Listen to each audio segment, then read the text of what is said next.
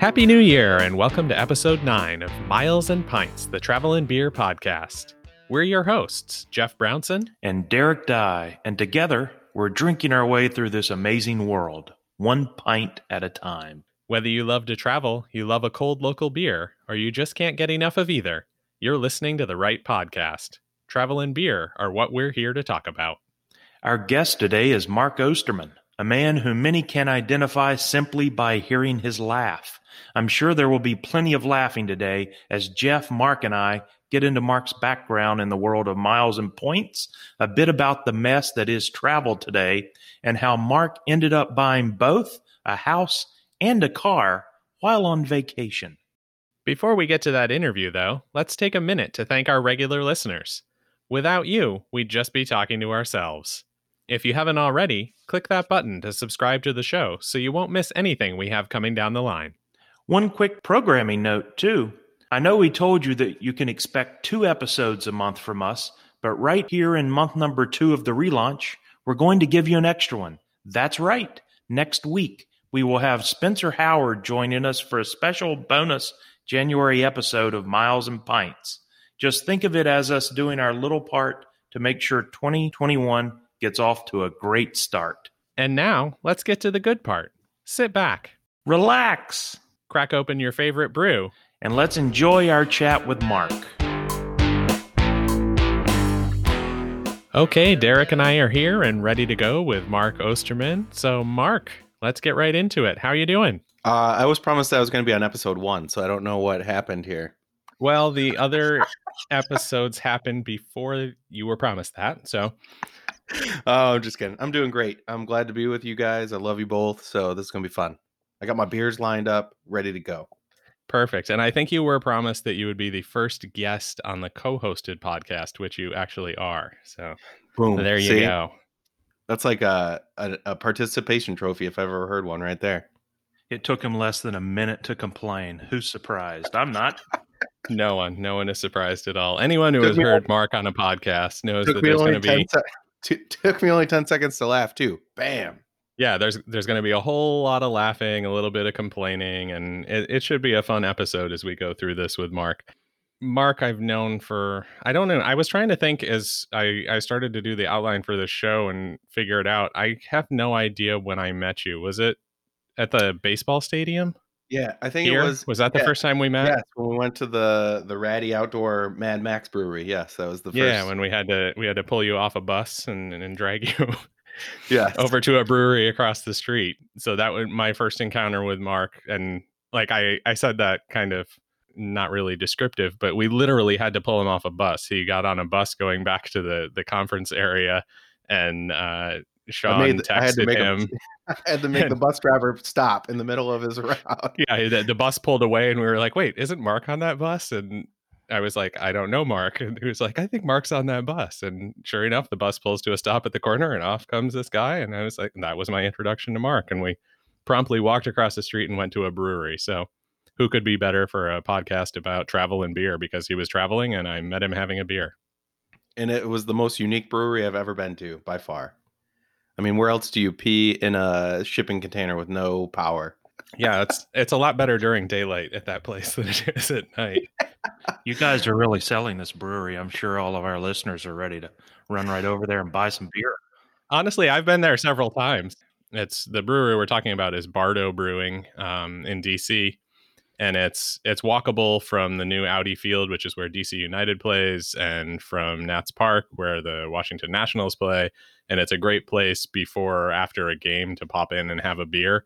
I've never found a beer there that I'm like, wow, I really need to get lots and lots of that, but I'm always perfectly happy drinking there. So it's I'm not quite sure where to put that. It's the beers aren't great, but they're Yeah. but they're good and it's a cool environment and I mean you can pee in a shipping container as Mark so uh, gloriously said. With the only lighting being the emergency exit light that's battery powered. That was it for lighting. Yeah, I think we pretty- kept we kept them there. Like they couldn't shut down till we left, and we were like the only four people there. And the guy's like, "Are you guys done yet? Can can I like leave?" like no, we want more beer.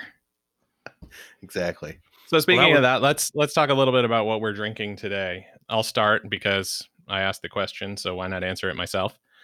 But I've got a it's a New England IPA only rather than what I normally get in the DC area, which is New England style versions of New England IPAs. This one is actually from New England. My friend Becky brought it back for me earlier this summer, and it's been sitting in my fridge awaiting a special occasion to drink. Um, it's called Creatures of Magic, and I am a don't know the creature of magic, so that's well. Thank you, thank you for saving it from here, for here, right it's now. from the Burlington Beer Company, which I have actually me of Burlington Coat Factory. Yes, only it's beer instead of coats. And it was actually in Burlington. She was in Burlington, so she picked this up for me, and it's it's quite refreshing. It's delicious. So, what do you guys uh, have in the glass there as we record? Jeff, I'm drinking a uh, RAR, RAR Brewing Nanticoke Nectar IPA. One of my favorite local uh, Eastern Shore beers. They're located in Cambridge, Maryland. It's a nice, uh, light sipper for an IPA. What about you, Mark? I I figured this was a three beer type of podcast, so I brought three, and I'm lining them up from like least amount of alcohol volume to highest. So the starting it off with Atwater Brewery, Dirty Blonde, which is a big one in uh, Detroit and, and a pretty popular beer. Um, just light, like a summer beer. You know, it has fruit taste and stuff like that. So good mix. Only 4.5% alcohol, so it's a good starter beer. Then I'm going to move over to Norm's Raggedy Ass IPA, India Pale Ale, which is from Griffin Claw Brewery, which is my favorite uh, brewery in in Michigan. They're pretty big in the Detroit area. Have a couple um, locations as well as they can and ship all over Metro Detroit at like all the grocery stores and everything. And then the last one is uh, oh that is 7.25% alcohol. The last one, when I start to slur my words at the end of this podcast, is a girl named Egypt from Arbor Brewing Company, double white IPA, nine percent alcohol. Um, it's it's kind of based off a tragic story. I don't know if we want to get into that and get all depressed to start. So, if you're interested in it, look it up. Um, but it's a you know it goes towards a good cause, and it's it's probably the best tasting strong beer I've ever had. So, the uh. The Griffin Claw you mentioned is that the uh, brewery that has all the really cool labels you're sending me pictures from? Yes, yeah, they have a ton of cool labels, um, a ton of different beers, and everything. Like, and their emblem and everything is really cool. Like, I have, I think I have like seven or eight T-shirts from them. So, and their food's really good. Um, there's a location in Birmingham, which is one of the higher end cities in the Metro Detroit area, and then they have another location in Rochester Hills, which is also a very nice area. So, either one you can go to. Outdoor patio, awesome uh, atmosphere, great beer. So, and good. And now that you've um, explained what you're drinking, I suddenly feel vastly unprepared for this episode because I only brought one beer. So it, there may be a point where we pause here a little bit later. The the listeners will never know it, but we may pause so I can go get another beer sometime in here. There you go. knowing Mark, knowing Mark was joining, I only have one type of beer, but I did bring multiples, assuming that uh, he he would not let us get away with only one beer. Yeah, Derek's line. He has a little uh, fridge under his desk that he just pulls out during the day when he's, you know, writing habeas corpus or. Tried to sound smart, but it came off not sounding. it didn't work out for you. No. I may need that. I, I might actually need to get one of those little fridges for under my desk here in the office because I'm pretty sure that's a business expense, right? If I need to have beer Yeah. for when I record the podcast and when I edit the podcast and really when I do anything related to the podcast. I think Yes, so. I'm writing up all this beer. And Mark, that sounded like though. judgment. It sounded like judgment to me, and this is a judgment-free zone, right? I did have one of those uh, when I was when I worked in corporate America. I had a little fridge in my office, and it was stocked full of Red Bull because I was working long hours and everything. So I've always wanted to put one in uh, this office, but I also feel like it's dangerous. And then on top of that, my exercise for the day is walking from my office to the fridge. So I don't know if I want to cut that out of my routine. So you said when you were in corporate America, um, we know you're not in corporate America, but the people listening, they may or may not know you. Explain a little bit about what it is that you do now. So I am the managing editor of Miles to Memories, which is a Miles and Points uh, website. We have YouTube channel, uh, podcast, um, pretty much everything covered. Um, I manage the day to day stuff. Uh, we have uh, four or five regular writers, So I, work with them, set the schedule, uh, write myself, as well as um, work on the podcast, and and we do a weekly Vegas YouTube show as well. So all over the place. Lots of different stuff going on. Yes, probably too much. When do you find time to drink with all that work, Mark? Oh, wait. I drink while I work. There you go. see? Exactly. You just admitted that. We got it. I mean, it is on video. I mean, I'm not hiding it, so you can see it at any point. But no, um, I can't complain. It's uh, it's an amazing thing to be able to do. You know, turn your hobby into a job uh, or a career. Very few people are that lucky, and and uh, we are some of the lucky few in this room. Well, Derek's still, you know, full steam ahead on the full time job as well until he makes it big. But you know, turning this into to something more is is pretty amazing. And how long have you been working for Miles to Memories now? It's been a while, right? Yeah, I want to say like summer of 2017. So three plus years years. now. Yeah. Yeah. Oh, I guess it is three years. I forget Yeah. it's 2020. I don't know how. I don't know how I've forgotten that. Just tried to put it out of my mind, I guess. It's kind of crazy to think that March is only a couple months away when like the whole world stopped. And but it, this year felt like it took so long, and then it also feels like is it really been almost a year already? So I don't know. It's weird, bizarre. Yeah, I've heard some people say that they think the year went so quickly, and uh, I, that must be what they're thinking of because there's no way that the year actually went quickly. Yeah, it was like slow during it, and then you work, look back. But I think that's anything. When you look back on anything, it feels like it was shorter than it was. But I'm ready for 2021. I'm ready March and April felt like a year each to me, but the rest of the year seemed to really move for sure. quickly. Yeah, my time in Mexico definitely moved quickly. I, I was there for a month and a half, and it, it Humble Seemed- brag alert. Yeah. seemed way less than that. Rub it in. Rub it in. Okay. Oh, there's I mean, nothing humble about it. That's Got I was in Mexico for a month and a half. I ate all the tacos. When I got bored, I went to the got a beach. It was amazing. Then you you had a hurricane hit, right? And uh, oh yeah, we had a tropical storm. We had a hurricane. It was my first tropical storm, my first hurricane, and my first two COVID scares where I had to go get COVID tests. So that's why Oh. I'm not traveling that much anymore. on our uh, on our honeymoon, we were in uh, Nassau, and Katrina came through while we were in Nassau. Which it didn't. I mean, it rained a ton. The water level in the ocean went up like feet overnight, but it wasn't bad. Like there wasn't high winds or anything, and we didn't really know about it until our flight got canceled. That we were supposed to fly back the next day because everything in the U.S. was pretty much shut down. So we ended up getting an extra day out of our honeymoon because of that, and it ended up being the best night of the whole trip. So that's kind of funny. And That is kind of cool. It's funny you say the ocean went up so many so far. It was I just crazy to me to see after the tropical storm and the hurricane. They came in about I think three or four days apart, but after they came through, how much of the beach in Playa del Carmen was gone. I think it's the the Hyatt is right there on the beach, and they didn't have beach anymore. They had it, like the water was coming right up to their decking, which is sad for them and for everyone, really um, and hopefully that'll they'll be able to build those beaches back up a little bit and uh, people can relax in the sun we have that issue here. You know, Michigan has coastline pretty much the whole way around, and it's you know lake instead of ocean. But um, we've had houses fall into the into the lakes because the water levels are so high right now, and they just have eroded away. They used to have you know 100 feet of frontage of beach frontage, and it's just all gone. So it's kind of crazy and something that we've been dealing with for the last few years. They have to dump rocks in just to try to break the waves up and all kinds of stuff. Something you I don't think- expect.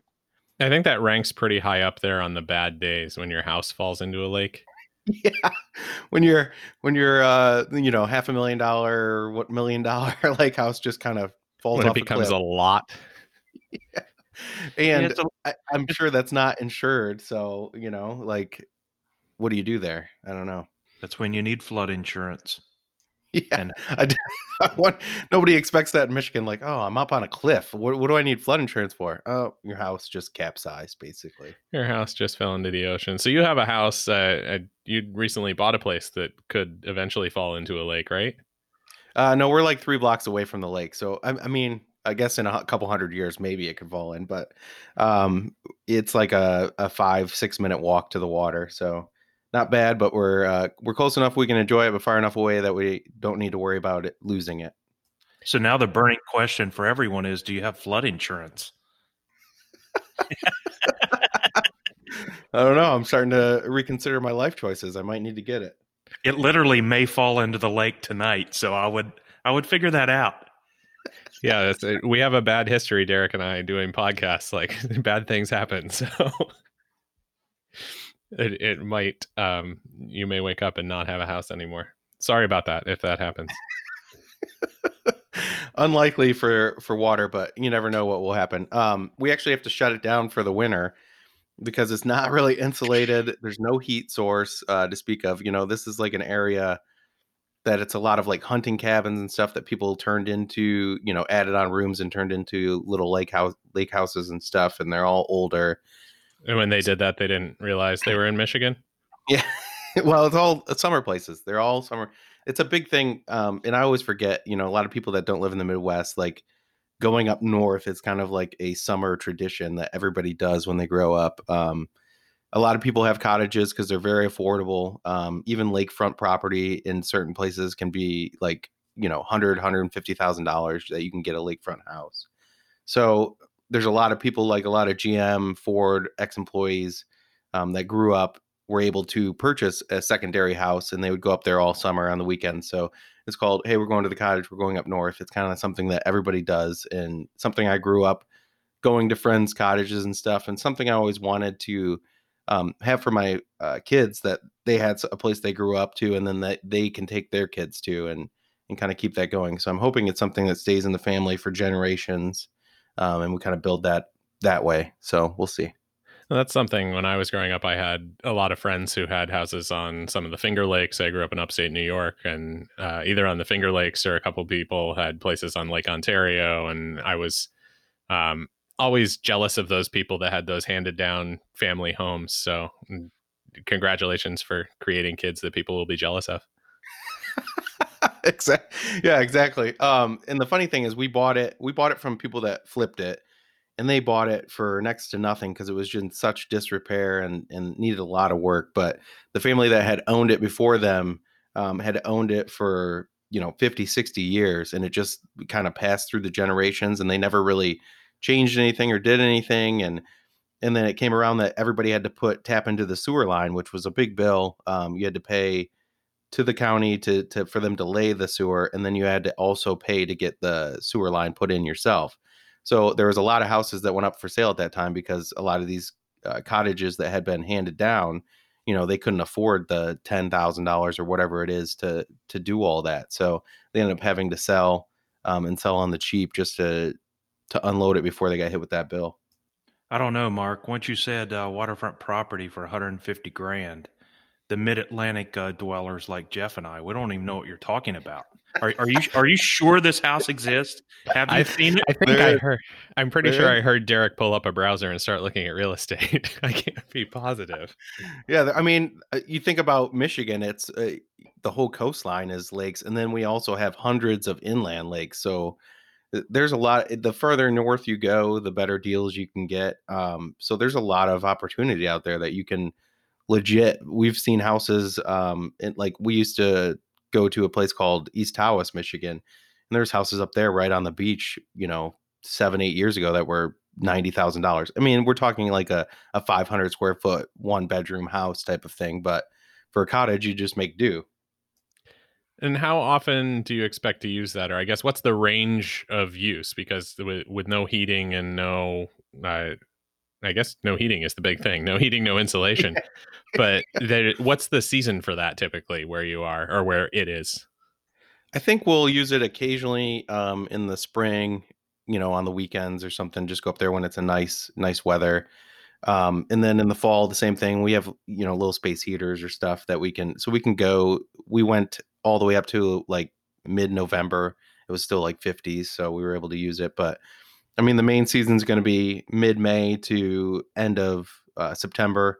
We plan to use it most weekends. We're going to rent it out some to offset some of the costs, just to family and friends, not do Airbnb or anything like that. But that will defray a lot of the expense that we have. So that's what we're we're planning to do and see where it goes from there. But I kind of want to be um, selfish and and not rent it out the first year and just use it every weekend. But I'm sure we'll get yeah, tired of heading it. up there. But You'll be super sad the first time that you'll be excited when you rent it out the first time, and then you'll want to go that weekend for sure. I said, I said, uh, maybe when we rent it out, we should go uh, check out back to East Tawas where we used to go and just rent a ho- use the money to rent a hotel up there for the weekend. But um, yeah, I'm Put sure there will be a, a sweet sorrow for sure. Maybe put a clause in the rental agreement that you can pull out at the last minute. Kind I'll of like put you an up at the Hilton DoubleTree tw- 20 minutes down the road if I decide I want to use this. Okay. Maybe that's not the best way to market it. Maybe don't tell people about that. Jeff, I feel like we have to book this now. Number one, just to confirm that it actually exists, because I still don't believe any of these properties exist for the price he's talking about. And two, I feel like we should just go be the absolute worst tenants possible. Yeah, I mean, we don't have to break stuff, but we can sure cause a ruckus, right? Definitely. The funny Uh, thing is, like, within the first um like two weekends that we went up there, we met all our neighbors. And I've lived in uh, the house in Metro Detroit here for like 13 years, and we've we've met you know maybe two of our neighbors. I met like s- our seven surrounding neighbors all in like one weekend. So totally different vibe, really cool area, super nice people. So Um, that tells so- me that you're just friendlier up north. That's true too. I mean, everybody sits out at their campfire out front. So as they walk down the road, they stop by, have a beer, everybody chats, then they go move on. So it's just that's just up north living, really. Is that is that for social reasons or they actually need heat? I'm still confused over no insulation, no heat. They go get as warm as possible and then go bit of both. try and hop in the as many covers as they can so they can actually get some sleep. I mean, there is a there is a ventless uh, fireplace, a ventless gas fireplace place in there, but we don't really. I mean, you can only run it for like a couple hours because it doesn't have a vent. So eventually, we want to put some type of heat source in there, like a direct furnace or something. But we also will be heating outside basically because there is no like in the attic there is zero insulation. So Now, Derek, this might be an idea for you because you're working on designing the new house. Maybe if you like don't put any insulation in it, then you won't need a heating system either. That could save you a lot of money. there you go. Yeah. Or just move somewhere warm where you don't need heat. There. I mean that that's also a possibility. I don't know. I, I, I I'm still I'm just completely lost on this whole hundred and fifty thousand dollar waterfront cabin thing. Like everything else I've heard him say is blah blah blah since then. So you um, could just fly your plane up there, hit it for the weekends, and fly home. See, it's set Well, up for you. For you yes, that's it. I think that's exactly what Derek and I are going to do when we rent your place out. Well, part of me thinks if I fly the plane over it, it may just blow down or something. I mean, i- i- is this thing actually standing upright? Is it just like a cardboard box? I mean, what do, what do you have here? Yeah, I mean it's uh it's on floating piers, so it's a little bit weird of a foundation. Uh, you know, our inspector was struggling with it at first. He's like, I don't, I don't think this foundation's up to code, and I'm. I was like, I think man." this is a dock. Is this a dock?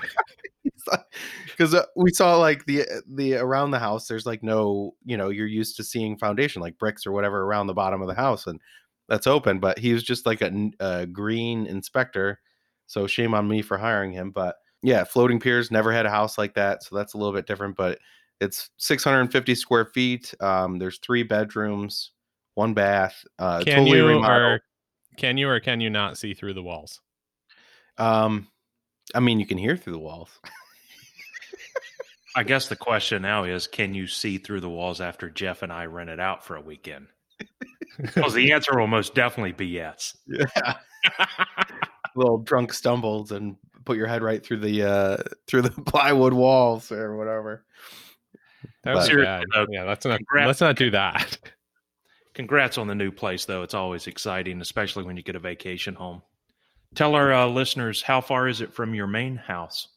Yeah, and that that was the big selling feature of this. And it's funny because we had never been to the area we bought it in. It's in it's a town called Lexington, which is uh, just north of Port Huron, which is a big big border city um, that crosses into Canada. So we had never been there before, and uh, with the pandemic and everything this summer, we were supposed to go up to Tawas, but it was in a hotel, and it was like the peak of COVID, and we didn't know what was going on. So we canceled that for Fourth of July, and we I scrambled, and I'm just like, all right, I'm just gonna pull up Airbnb and find anything near water that I can find, and we'll rent that. So uh, an option came up in Lexington, and we pulled it up, and I'm like, oh, this looks nice. Looks like a nice house down the street from the water. you know, let's go, let's do it. The town looks cool from the pictures I saw. So we went there and we hung out for, you know, like four days.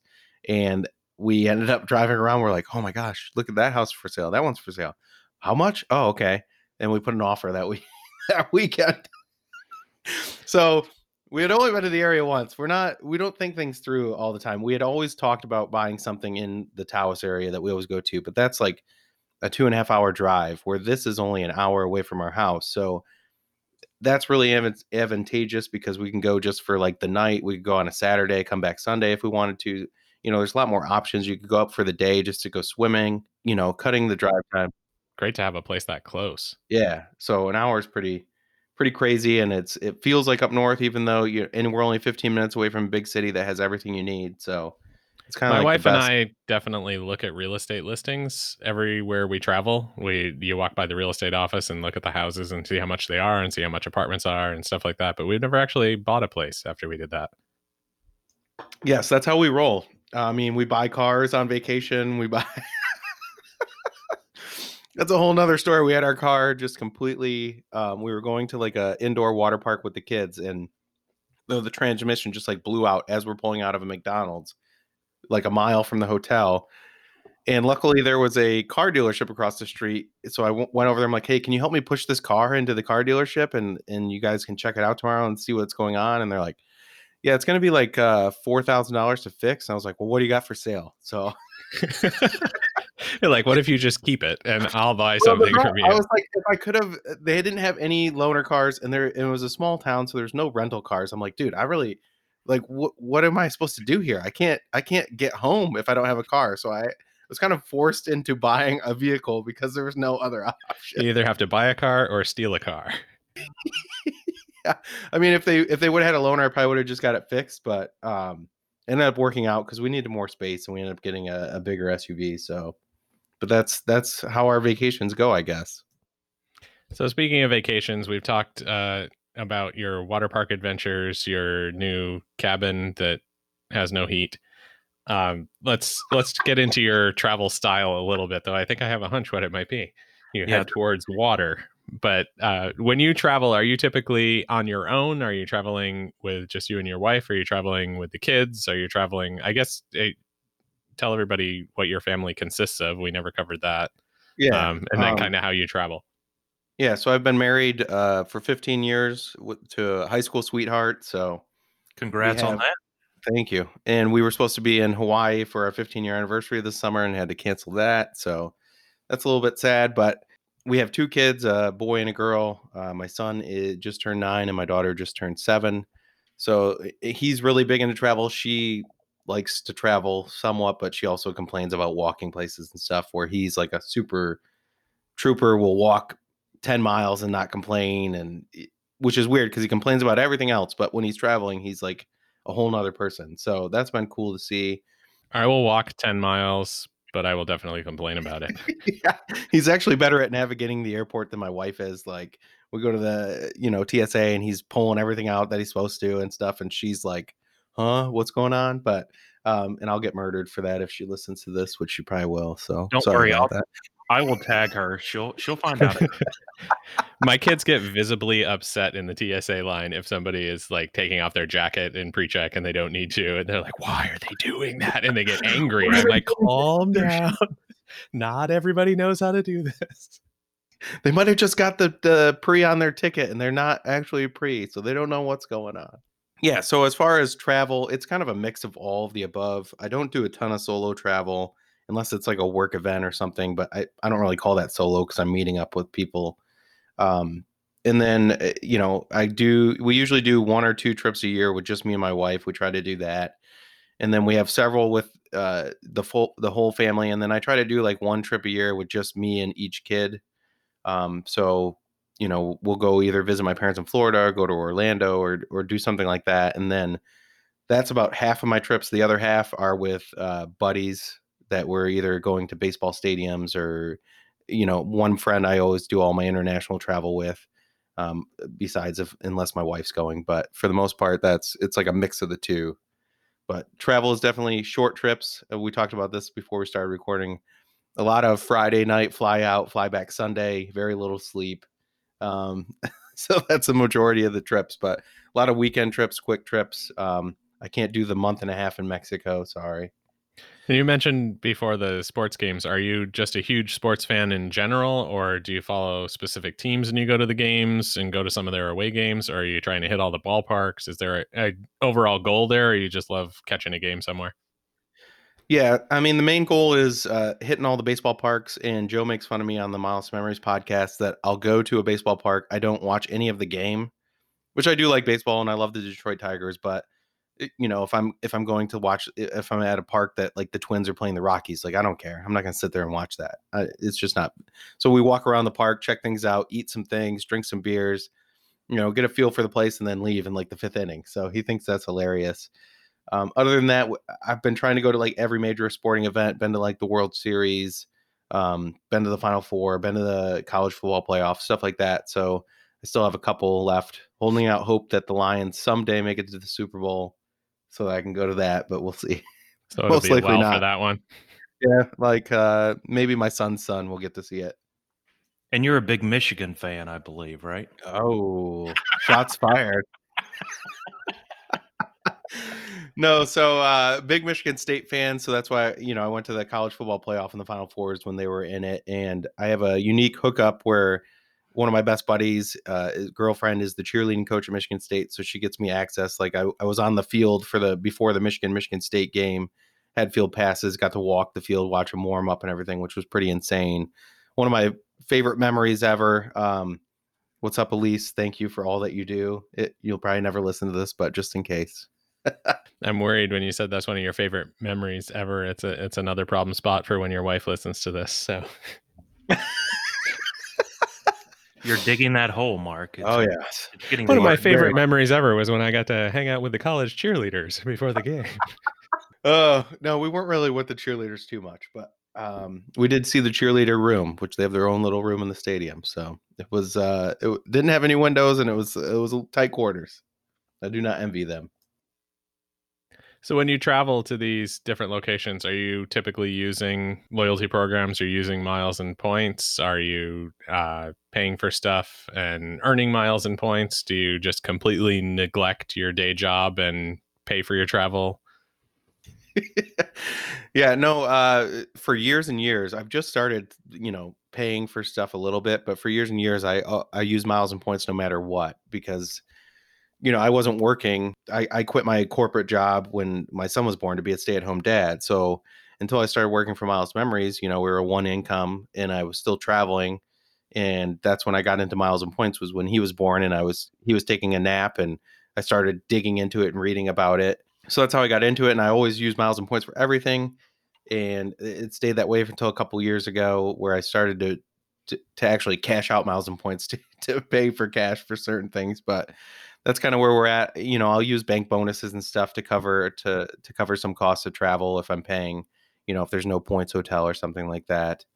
But for the most part, I try to to cover it all from you know the chases and amexes of the world. Points of some type. Yes. I I actually got into miles and points when I was a stay-at-home dad. I had sold a business and was uh, staying home for a couple years with the kids and started reading about it. So I wonder how many of us there are that got into it in that way. I think there's quite a few. There's they're really like I've run into quite a few people that were stay at home parents and and kind of dug into it. So something cool. Like when I when I first became a stay at home dad, it was it was kind of a unique thing. You know, it was like nine ten years ago. Um, where I think now it's more commonplace. But it was funny. My wife's parents when she told them, you know, Mark's gonna quit his job and stay home, and uh, her mom was like, "Oh, oh." Oh, is he? not oh that's great news like my parents were like oh that's so cool that'll be fun or whatever and her parents were like uh-huh mm, mm. mine was an odd situation because i was uh, in business with my father-in-law and sold my share of the business back to him because i couldn't do that anymore so I, i'm sure he had all sorts of feelings about me becoming a stay-at-home dad you're both disappointments to your in-laws. Not everyone. Oh, I've known that for years. Oh yes. When I asked, uh, I was old-fashioned and asked for their hand in marriage. They they basically said, "Well, we don't really have any reservations, so I guess I guess you're okay." Like, well, you'll do. You're, yeah, you're not top choice, but hmm, we're we're gonna deal with it. So no, they're they're nice they're nice people, and um, I can't complain. But it's just funny stories, you know. Some of the stuff that they say comes makes me laugh, but yeah. So back In laws, in laws. back to the points of miles thing, Mark. We know being a Detroit flyer, you love Delta. Uh, tell us a little bit more about your favorite hotel programs and uh, your favorite credit card rewards programs. Anything else like that? Yeah, I do. I love Delta, um, but I don't fly them a ton. It's it's pretty much whatever works. You know, Delta's usually more expensive, either miles and points wise, or uh, you know, cash price. So I'll fly Southwest occasionally, which Derek is in love with. Like if he could marry Southwest, he would. American, I don't. The only one I don't fly is United, but I've flown Spirit, and everybody hates Spirit, but I actually enjoy flying Spirit.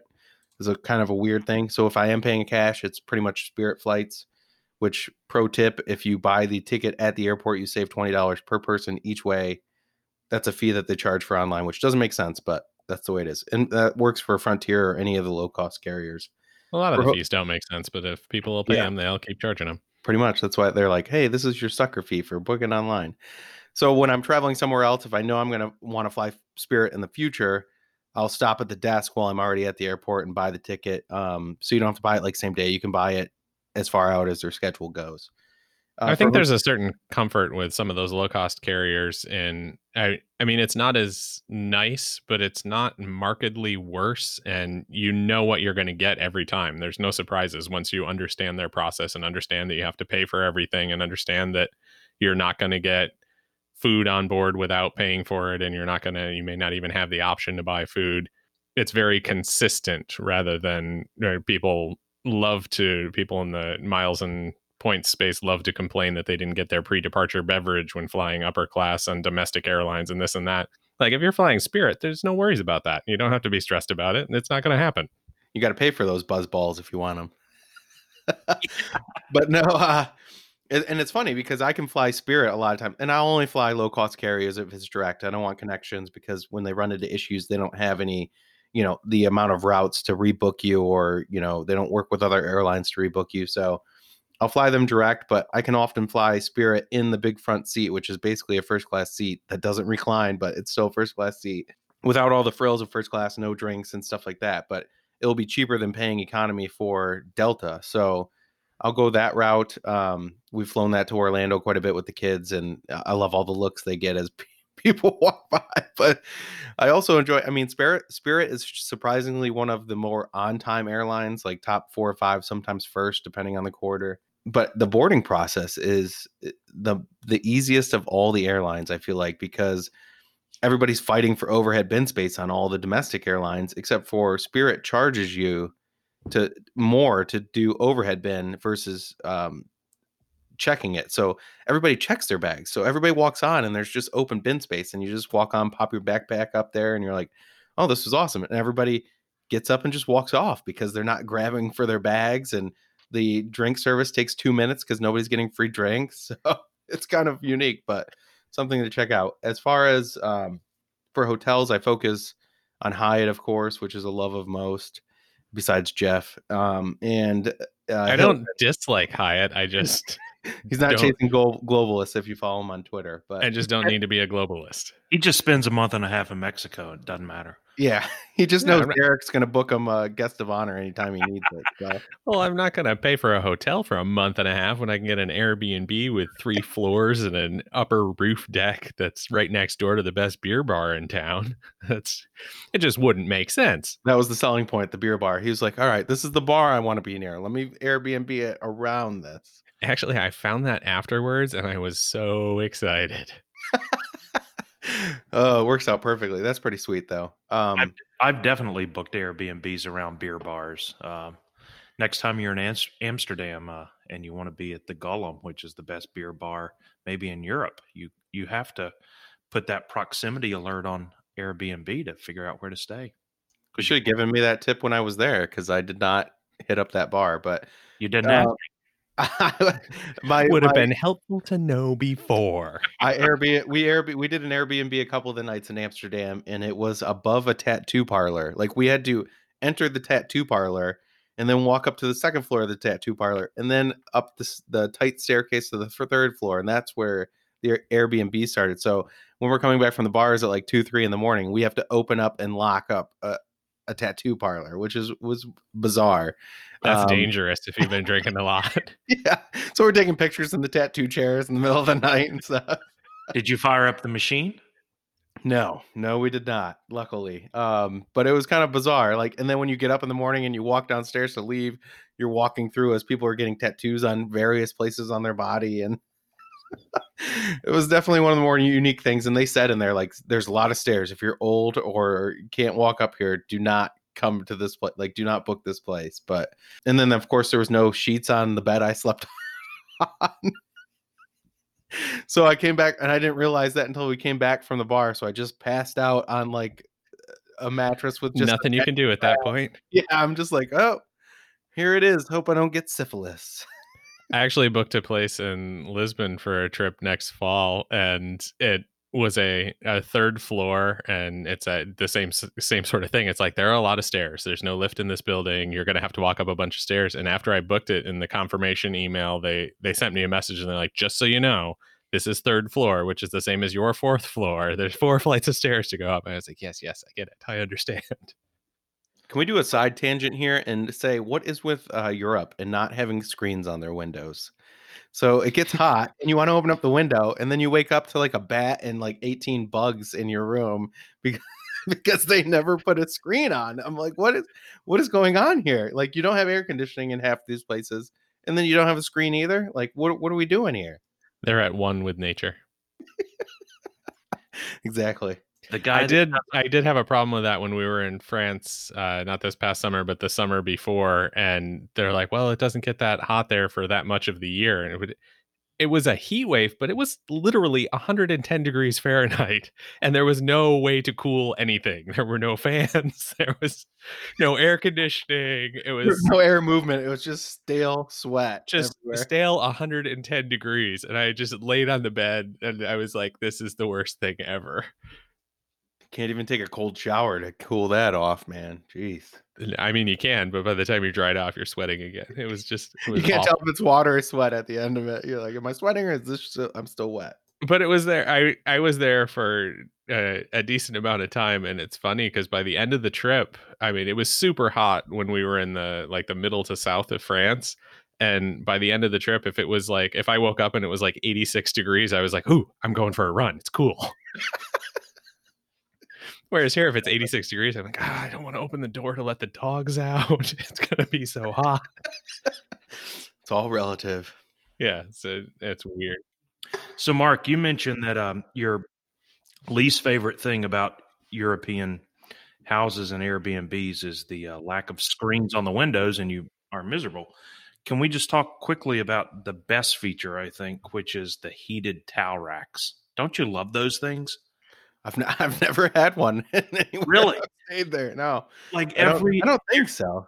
every Airbnb I've ever had in Europe has the you know uh, the heated towel racks near the uh, radiator, so you hang your towels on there. You get out of the shower and they're like 150 degrees and they melt your skin and it's amazing. That does sound nice. That and like uh if they have heated floors, like I always I always like heated floors in a bathroom.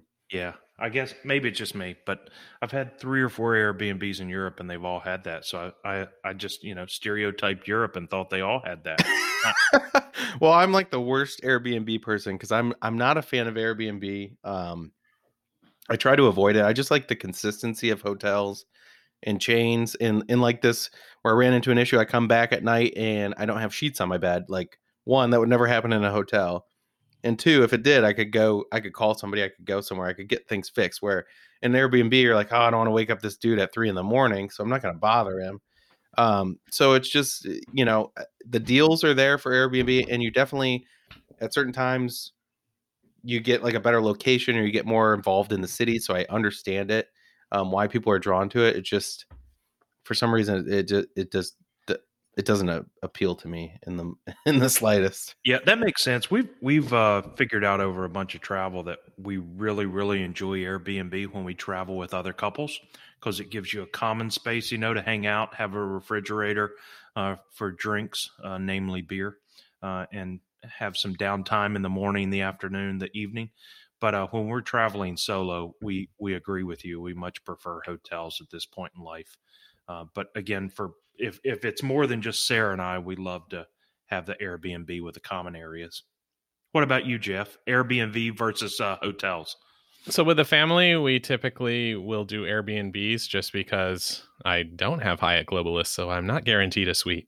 But it's it, travel with children is markedly different when there's a door that you can close between you.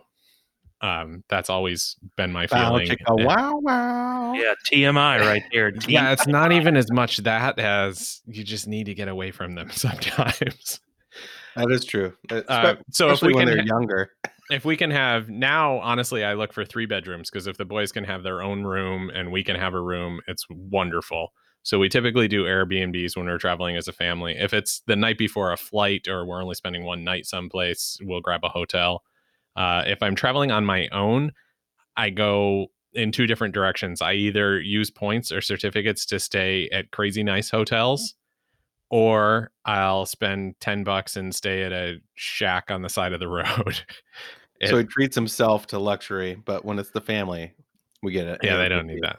I, I mean, they've they've had their share of luxury and they, they continue to get it every now and then, but and more often than not, like especially if I'm traveling in in Asia or South America somewhere where there's cheap lodging, I don't care where I stay. If it's if it's 10 20 30 bucks and there's a bed that i can sleep in it's actually the when i asked you earlier if you could see through the walls that was um, kind of inspired by a place that i stayed in the philippines because i could see through the walls. The boards didn't co- quite come together but it was a lovely stay i think it was eight dollars a night it was wonderful That was part of the features, the peepholes, you know? yeah yeah it was like that was the upcharge. It was seven bucks, but with peepholes, it was eight.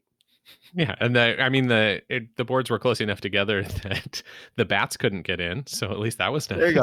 See, there's a step up from Europe. No bats with the open windows. Um, I will say for family travel, I think like the the clutch uh, one that I go to is Hyatt Place because that pull out couch is like a lifesaver. My son is uh, big for his age, like tall, and he flops and kicks. So a lot of times, like my wife will sleep with my daughter, who's like tiny, miniature, although she rolls around a lot. And then I'll get the other bed. We'll do like a two bed, and then my son will sleep on the pull out. So I get a bed to myself, which is key, which is very key family travel, so I can get some sleep. And have you found with Hyatt Place that part of the design of that hotel is terribly slow elevators? Yes. I think it's a feature of the hotel. I Yeah. honestly do. And they're I've like, stayed at- here's the one slow elevator. Here you go. we first noticed it at the Hyatt Place Waikiki. They have two elevators and I don't know, eight or nine floors or something of people that all eat breakfast at the same time. And it was just horrible. And then there have been a couple other that I've been at uh, more recently, and the elevators have been just as bad. And I was like, do they do this on purpose? Is this like this is one of the little quirks of the hotel? I I will really- say the quirkiest room I've ever stayed in. This just reminds me of it because it was the Holiday Inn. I don't know if it was Holiday Inn or Holiday Inn Express in St. Augustine. And you know how you normally get off elevator banks, like two elevators, and then to the right is just like a wall with a window, and you go to the left or eh, opposite way, whatever way. Like when you turn one way, it's just the end of this little mini hallway, and there's a window looking outside. And then you go the other way to get to the main hallway to walk down to to your room or whatever. Well, ours, we get out, we walk, we walk one way, we can't find our room. We walk the other way, we can't find our room. We're like, where is this? It was at the end of the like you get out the elevators and you turn to the right where there should be a window, and that was where our room was. Just the one room over there? Just the one room. It was at the end of the elevator, little mini hall, and they put a room there. it was the weirdest design ever. That's fantastic. I would I would have had a problem finding that too. I wouldn't have assumed there was a room over there. Yeah, we just turned the other way. We're like, oh, there's the hallway. Let's go find our room. And nope, it, we walked back and forth. We're like, where the heck is this? That happened was to us, uh, Sarah and I, at the Waldorf Astoria, New York, back in 2013 or 2014. Our first stay there, they stuck us right beside the elevator. It was this one little tiny room off in a corner by itself, and you talk about the the boards barely touching to see through the walls. Uh, we heard the elevator run nonstop all night. I don't think either of us slept a wink. That's Waldorf uh, money right there for you, right? That Right? They must Right? have really liked you. Yeah. I know that's what I said. I'm like, did I really upset the lady at the check-in? Like, this must be the room.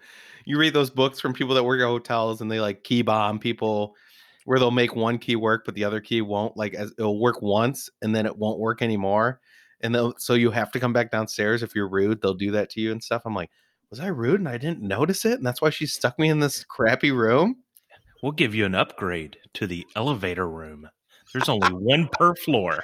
You look super like close in, my cla- boyfriend. in case of evacuations. You're super close to the elevator you can't use. Yeah, exactly. Gotta love it. So, Mark, tell us tell us a little bit about how uh, you incorporate beer in your travels. Do you do beer related trips? Do you travel for beer, or do you just uh, decide to drink beer at your locations? What do you do? Yeah, I've I've only done a couple. Like I have one buddy that's really big into breweries. I'm not much of a beer snob. Like I love beer and I love trying different beers, but I don't like research it or anything like that. Um, but I Shocker! Shocker! I feel attacked with that. Uh, this is me with everything. Like um, like- one of the questions on the show notes is how many uh upper class flights have you flown and stuff. I'm like, I don't even know what kind of airplane I'm on ever. And this is something Ian Snyder, who writes for Miles Memories, makes fun of me. He's like, What air what airplane is this? I'm like, I don't know, man. That's not something I care about. Like I don't I don't Yeah, you noticed we skipped right by that. we, didn't, we didn't ask. When you started talking about spirit, I was like, well, those questions are out the window. I'm like, I don't track how many points and miles I earn in a year. I don't track how many I spend. I don't track how many. I don't do. I I'm like the uh, anti-establishment in this game, and I know a lot of people are lo- like they're big into planes and tracking and all this stuff, and I don't do any of it. So, um, Well, I saw somebody this morning asked in Travel on Points, like, how many credit cards have you got this year?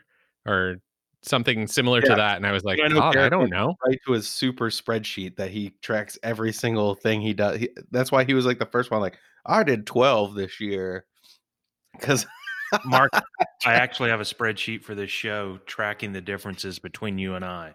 Um, I, I have spreadsheets for everything. opposites attract, Eric. That's why we love each other. Love you. You have to play nice until we rent the cabin. Oh yeah. Okay. Back to the back to the beer question. I just remembered what we were talking about. Um. So yeah. So Oh, a you know, I had- squirrel. so um, I had one. You know, we went to Denver and stuff, and he had he wanted to go to Epic and all this other stuff. Like he had it planned out. So I've done those trips, and I've and I've loved them. But most of the times, I just kind of I might have like a couple things in mind that I want to go see, but I try not to plan out too much because I notice that whenever I plan stuff, I don't end up hitting like half of it, and then I get depressed that I didn't. So, and I, I find that the the places I found that I like the most or the most unique and just random stuff is just from walking around and we'll just like be walking around the city and be like, oh, that looks like a cool bar. Let's go in there and try it. And then you find like this awesome beer sitting in this awesome patio that you didn't even know was there unless you walked inside and Like you So- had no idea you would end up at Bardo Brewing when you came to DC. yes, exactly. Like that's one of my favorite beer memories because it's a Mad Max Thunderdome brewery. Everything's outside, and it looks like they ripped up a '70s diner and just threw it under a canopy and said, "Hey, here's a bar."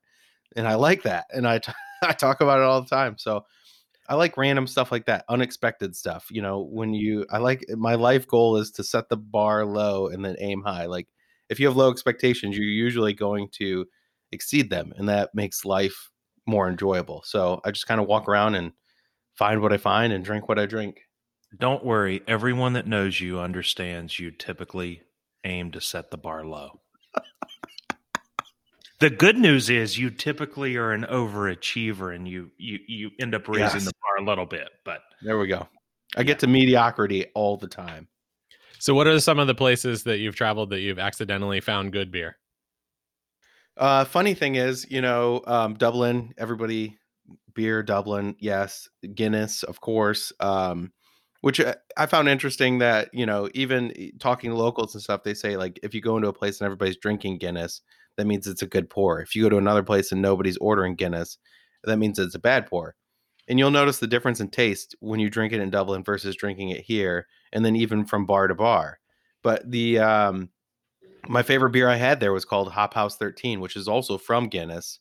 And it's something they only serve at the time, they only serve there and in uh, London or England, parts of England. Um, so you could only get it there. It's like their lager, like and it was really good. And I'm like, what is this? Where who makes it? I just saw I saw advertisements where I'm like, I'll try that Hop House 13, and it was really good. And then I found out it was by Guinness, and I was like, is there any way for me to get this in the U.S.? And they're like, no. And then silly American. yeah, you know, you have to fly over here. And then when we went to Amsterdam a couple years later, um, we were at a um, like an Irish pub, and they ended up ha- having it on the menu. So of course I went there like three times while we were visiting. But um, so that was kind of a surprising thing, which I know it's not like a craft beer. I will say um, a place I was looking forward to that I actually like despised was Brussels. Um, Agreed. Agreed. Agreed. Yeah, I, I despise the beer. I you know Delirium Cafe is something everybody raves about, and I thought it was it was most of the beer was terrible. I mean the inside of the place was fine, but I didn't like any of the beer.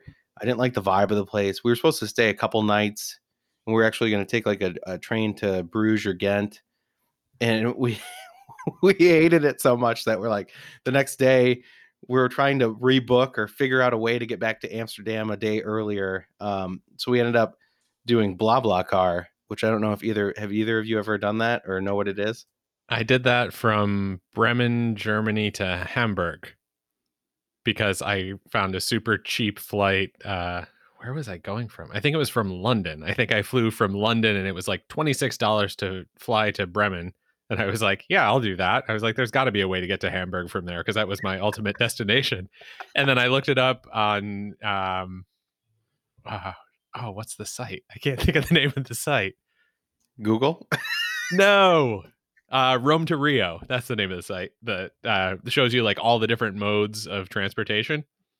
Okay. And and BlaBlaCar came up. And I was like, what's that? So I got an account, and for six euros, I got a car ride with uh, the driver spoke some English. The other two passengers spoke no English. We were just quiet. It was a couple hour drive. It was lovely. Six euros. Yeah. it was something we had never heard of and we're like in the hotel i'm like looking up flights to fly i'm like maybe we can fly because we had train tickets for the next day and we could cancel them and they would give us like a 50% refund but to rebook them it would have been like uh, you know 50 euro more and i'm like that you know we already spent like 100 euro on the tickets and then 50 euro more i'm not i'm not down with that we got to be able to find something cheaper so we're doing like Google flights and all the stuff. And at the bottom, like a suggestion came up, BlaBlaCar, 25 US dollars. We're like, what is that? And it's like a long haul you long long haul Uber. Um, so with just random people though. It's yeah, with random people. Like he's like, Hey, I'm driving from here to Amsterdam and I'll pick you up on the way. And so, you never know what you're gonna get either. It's not no. like that there's these established routes. It's you look it up and if someone happens to be going by there or going where you want to go, which uh, there's a lot of people that use it. But like you or I, if we had a rental car, we could put in like, yeah, we'll pick up random passengers. Sure, why not? Yeah, so we, it was me and my buddy, and he picked us up, and we had to meet him. We had to take a train to the airport in Brussels, and then we didn't have cell service, so he's not showing up. We're like, "Where is he? What's going on? Did he ditch us? What are we doing?"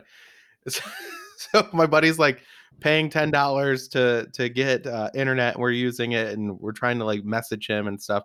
So we ended up meeting him at the airport uh, parking garage, which was a mess. It took like an hour to figure out where he was and stuff.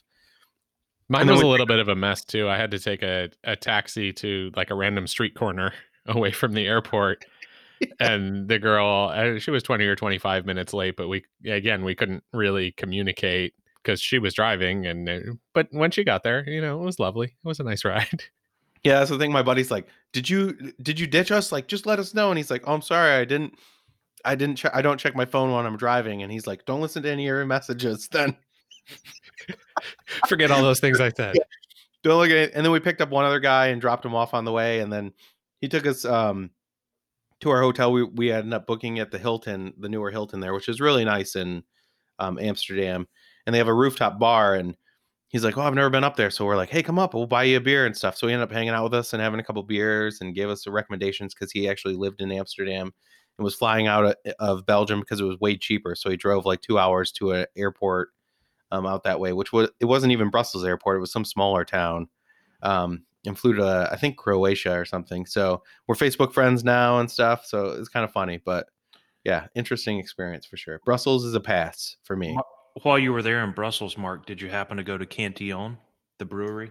No, nope. It's um, it's I think the only redeeming quality for beer in Brussels. Honestly, uh, it's regularly voted as the top brewery in the world. They do old world uh, lambics and sours, and uh, it was by far the highlight for Sarah and I in Brussels. I think it's the only reason to go back. If you love beer, it's worth a trip to Brussels for Cantillon. But other than that, I agree with you. It's a it was a hard uh, pass for me. I didn't really enjoy the beer scene there. Yeah. So and like, neither of you liked uh, the Delirium brews. no, I did not. at No. all.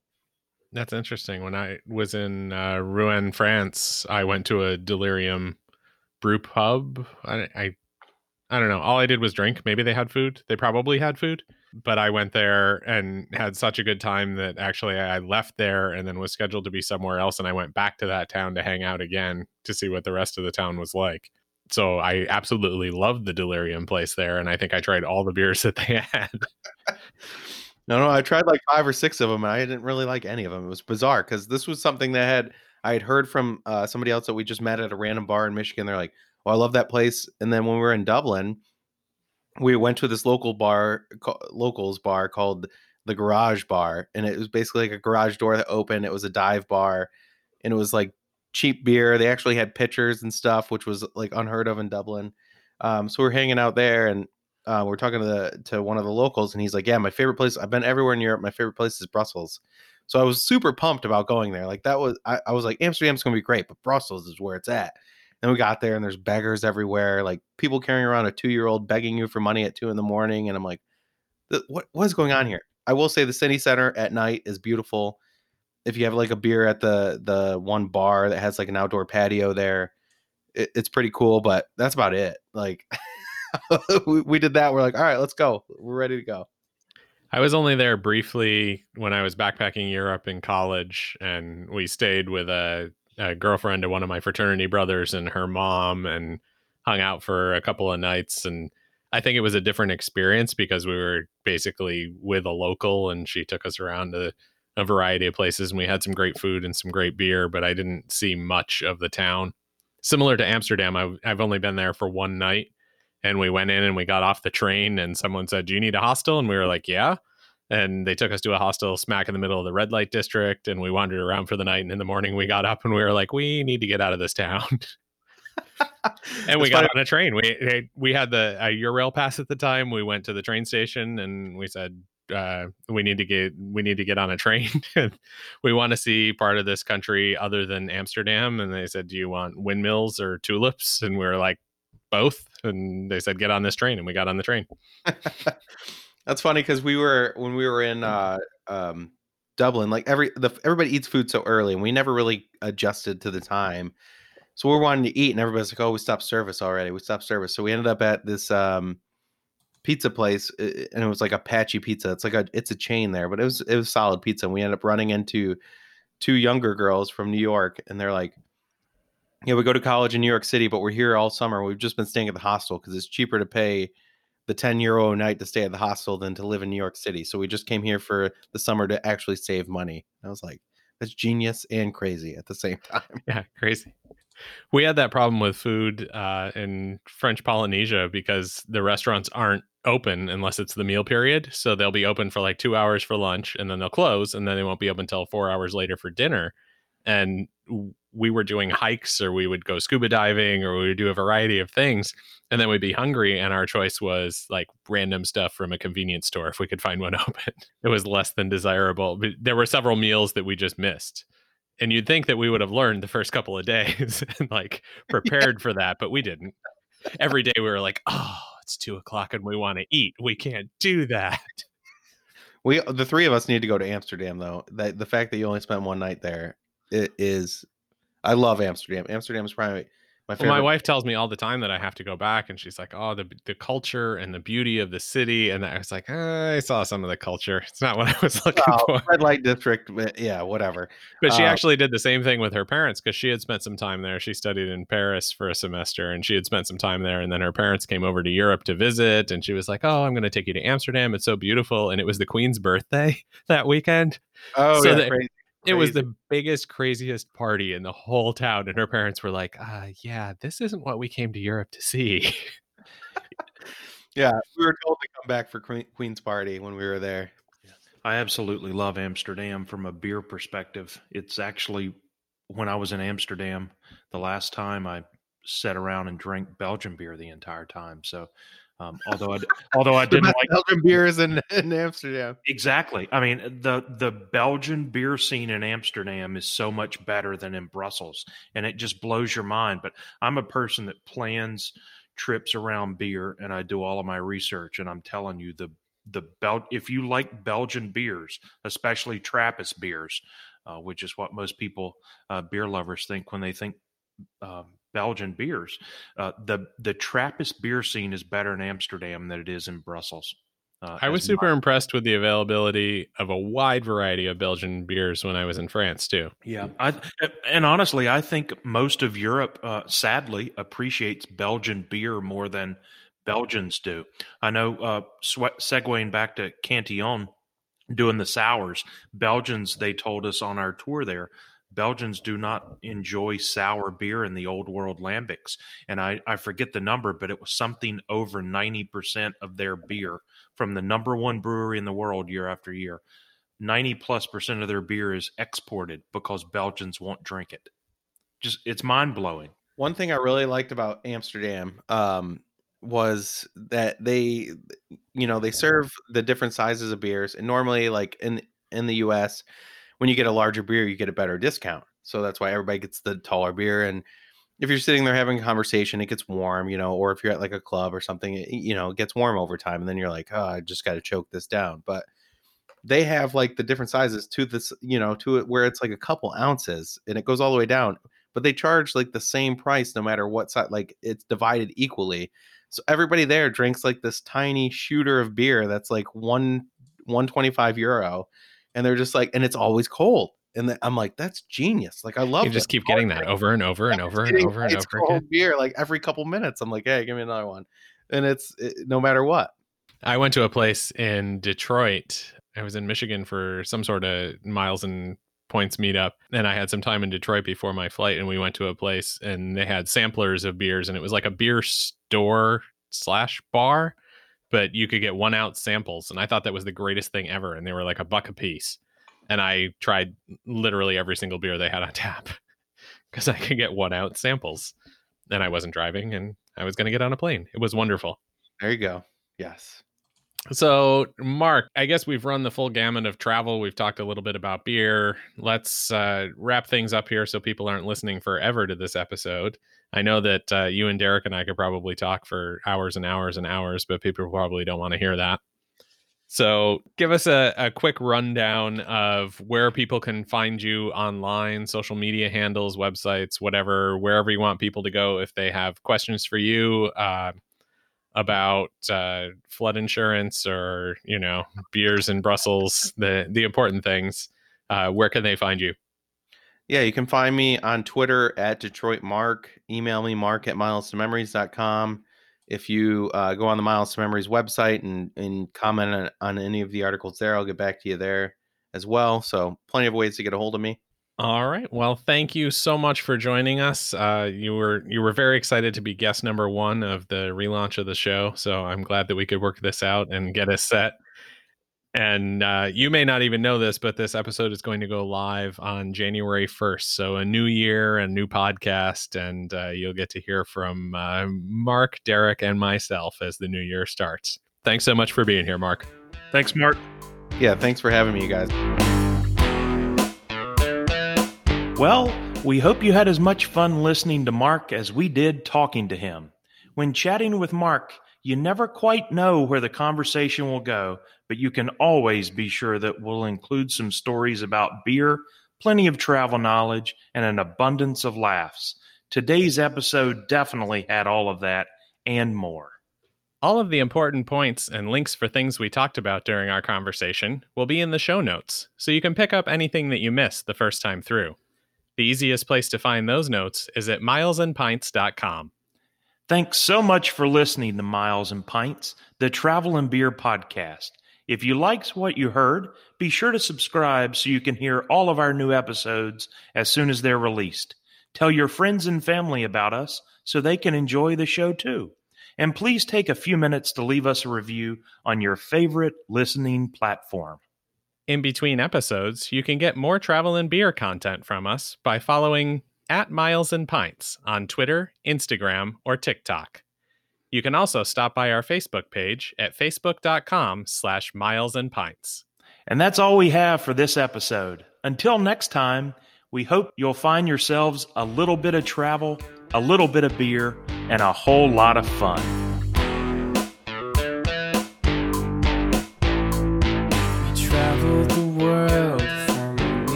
sun.